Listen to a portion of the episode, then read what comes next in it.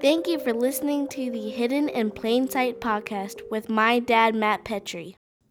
Well, today I am so excited because I get to share with you a message that has been very vital in my life, and that is following Jesus into the wilderness in these three ways. I'm going to give you the one, two, threes right up here at the top. We follow Jesus into the wilderness. And these are the things that need to happen. This is what the, the message of the wilderness is about to me. Number one, it's about getting alone with God.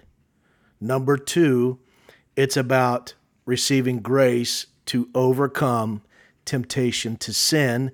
And thirdly, the message of the wilderness to me, if we're going to follow in the footsteps of Jesus, is about coming out of the wilderness in the power of the Holy Spirit, ready to do Luke 4:18, where we're preaching the gospel to the poor, proclaiming liberty to the captives, recovering the sight of the blind, healing the brokenhearted. And so let's look at these three individually real quickly here. Number one, getting alone with God. When the Bible says that Jesus was led out into the wilderness by the Holy Spirit, he was led out there to uh, be tempted by the devil. And what happened out there was that he spent 40 days alone with God. So I believe the message of the wilderness, people who take seriously following in the footsteps of Jesus, like him, we need to have a place in our life where we have spent significant amount of time alone with the Father. Significant amount of time alone with the Father the Bible says that it was Jesus' custom, it was his habit to slip away into the wilderness and to pray. And since he is our leader, we need to follow his example.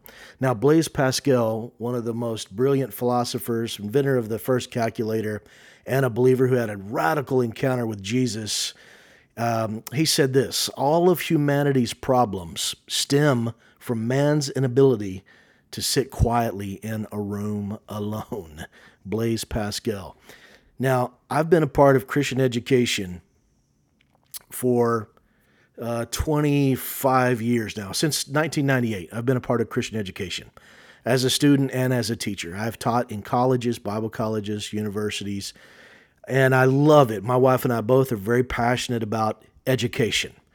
And I have thought as an educator over the years how much of what we're doing is the way Jesus would want it to be done, following his pattern of life, his manner of living. And uh, I think you know we've done pretty well. You know, you have especially Bible students or pastors training for ministry. They'll uh, go through Old Testament. They'll go through New Testament. They'll go through some practical ministry things. Maybe have some church history, some Bible doctrine, some theology, and uh, we give them a diploma and send them off prepared to do w- what they feel like they've been called to do. And I've often wondered during that time what their life would have been like or what their training would have been like if we could have reformed Christian education a bit and put it into their curriculum that they would spend time alone with the Father. Now, I know we did, many Bible colleges did like what we would do. We would encourage secret prayer with God. We would encourage them to get alone with God, have that private time, have that quiet time, that devotional time with God, whatever it looks like between you and Him. But I feel like that's falling short a bit. I feel like it should be one of the most top priorities, that it is actually a class, or maybe even more than that, it is a semester uh, there's ways you could do it through the fundraising, whatever, through the tuition costs, whatever, where you have time and places set up. I don't care if it's cabins or closets or grottos, what have you. I love it. Uh, every Home for Christ, we have a, a, set of grottos there where you can go in and um, have a private time, closet time, prayer time with God alone. Shut the door get alone with God. And I really believe that's the future of where Christian education and discipleship is going to go uh, whether it's at a Bible college or in a local church, it's going to have they're going to have time for people to spend significant amount of time alone with God. And you and you say, well, why, Petrie? Well, number one, I see it in the life of Jesus. And if I see it in the life of Jesus, you can't write that off as a formula. You can't say, well, brother, you don't do that. You're just getting into a formula. Well, no, I see it in the life of Jesus. So you can call it a formula if you want, but what I see it as is following in the footsteps of Jesus and seeking to be like him. And he needed 40 days. And the question today is, what do disciples in 2023, what do they need? So another reason why I say this is important for not only for people who are being trained in ministry, but every single believer needs to have this time alone with God. You look at the example of the apostle Paul. Paul, as soon as he got saved, he said in Galatians 1:16, he had his encounter on the road to Damascus with the resurrected Christ. And he said, "I did not consult any man, nor did I go up to Jerusalem to see those who were apostles before I was, but I went immediately into Arabia and later returned to Damascus. After I'd spent three years, I went to Jerusalem to see Peter and remained with him 15 days. That's Galatians 1 16 through 18. So check this out. Think with me here on this. Paul the Apostle was a Pharisee of Pharisees, trained, knew the first five books of Moses, the Pentateuch, had several of the Psalms memorized. He was a Bible guy, he was deep in the Bible he encounters the resurrected Christ and he senses that he needs to spend time alone with God. And he spends three years in Arabia before he decides to fully launch out into God's assignment onto his life. So, even if you're a big Bible guy, you still, like the Apostle Paul, I believe, need to spend that time alone with God. And um, what's interesting, kind of getting ahead of ourselves, but when Paul came back, after his three years of spending that time in Arabia, he did come back in the power of the Spirit. He did. They said that he preached boldly in the name of Jesus. And uh, that when Paul came back from this three years in Arabia, they said that uh, they could not withstand him for the wisdom of his arguments. And the Jews took counsel to kill him. And you, y'all know this part. The gates of the city were diligently guarded day and night uh, to cut off his escape and uh, they couldn't stop him. So finally, the disciples took him by night and led him down through the wall, lowering him in a basket in Acts 9 25. And so he escaped. He came back in the power of the Spirit after spending that time alone with God. And I believe that's where he had his uh, third heaven encounter and uh, was taught directly by revelation from the person of Jesus Christ. Now, this is not a new thing. Obviously, Moses spent 40 days on Mount Sinai alone with God. And then you have the example of Elijah, who spent 40 days on Mount Horeb alone with God, and where God said, I have commanded the ravens to feed you there. Now, this is a pattern I see in the scripture. And obviously, I see it in the life of Jesus. Again, Luke 5:16, Jesus himself would often slip away to the wilderness and to pray. And I think that today there is a grace for uh, God's calling us, draw away, come away with me. We, you know, I have visited monasteries all over this country. And uh, one of the things that when you ask the brothers, you get to talking to them, number one, they're very jovial, they're very lighthearted, uh, they're very human, and they're easy to talk to. But you ask them, you know, what is it about a monastery? And they say, well, the thing about a, mon- a monastery is that we never lack for visitors. Why? Because our noisy world is driving people to this place where they need to unplug from all of the conversations that they're in, whether through social media or the ones in their meetings. I mean, if you're in business, how many of you know? I, I heard uh, Mark Cuban say this recently how he believed that meetings, meetings, meetings, having so many meetings kills creativity and cre- kills the workload. You know, kills the the uh, appetite for making things happen. So we need to unplug. There's a longing for us to unplug, to silence out all of the other voices. And the way we receive information today, it comes at us so quickly in so many different angles. You you're going down a feed and there's 50 different things they're talking about, and all these images and videos are coming at us. And I believe it's sensory overload.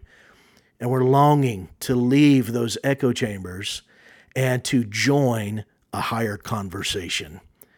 We want to hear the voice that sounds like many rushing waters. You ever imagine what that, you ever sit there and imagine what that sounds like?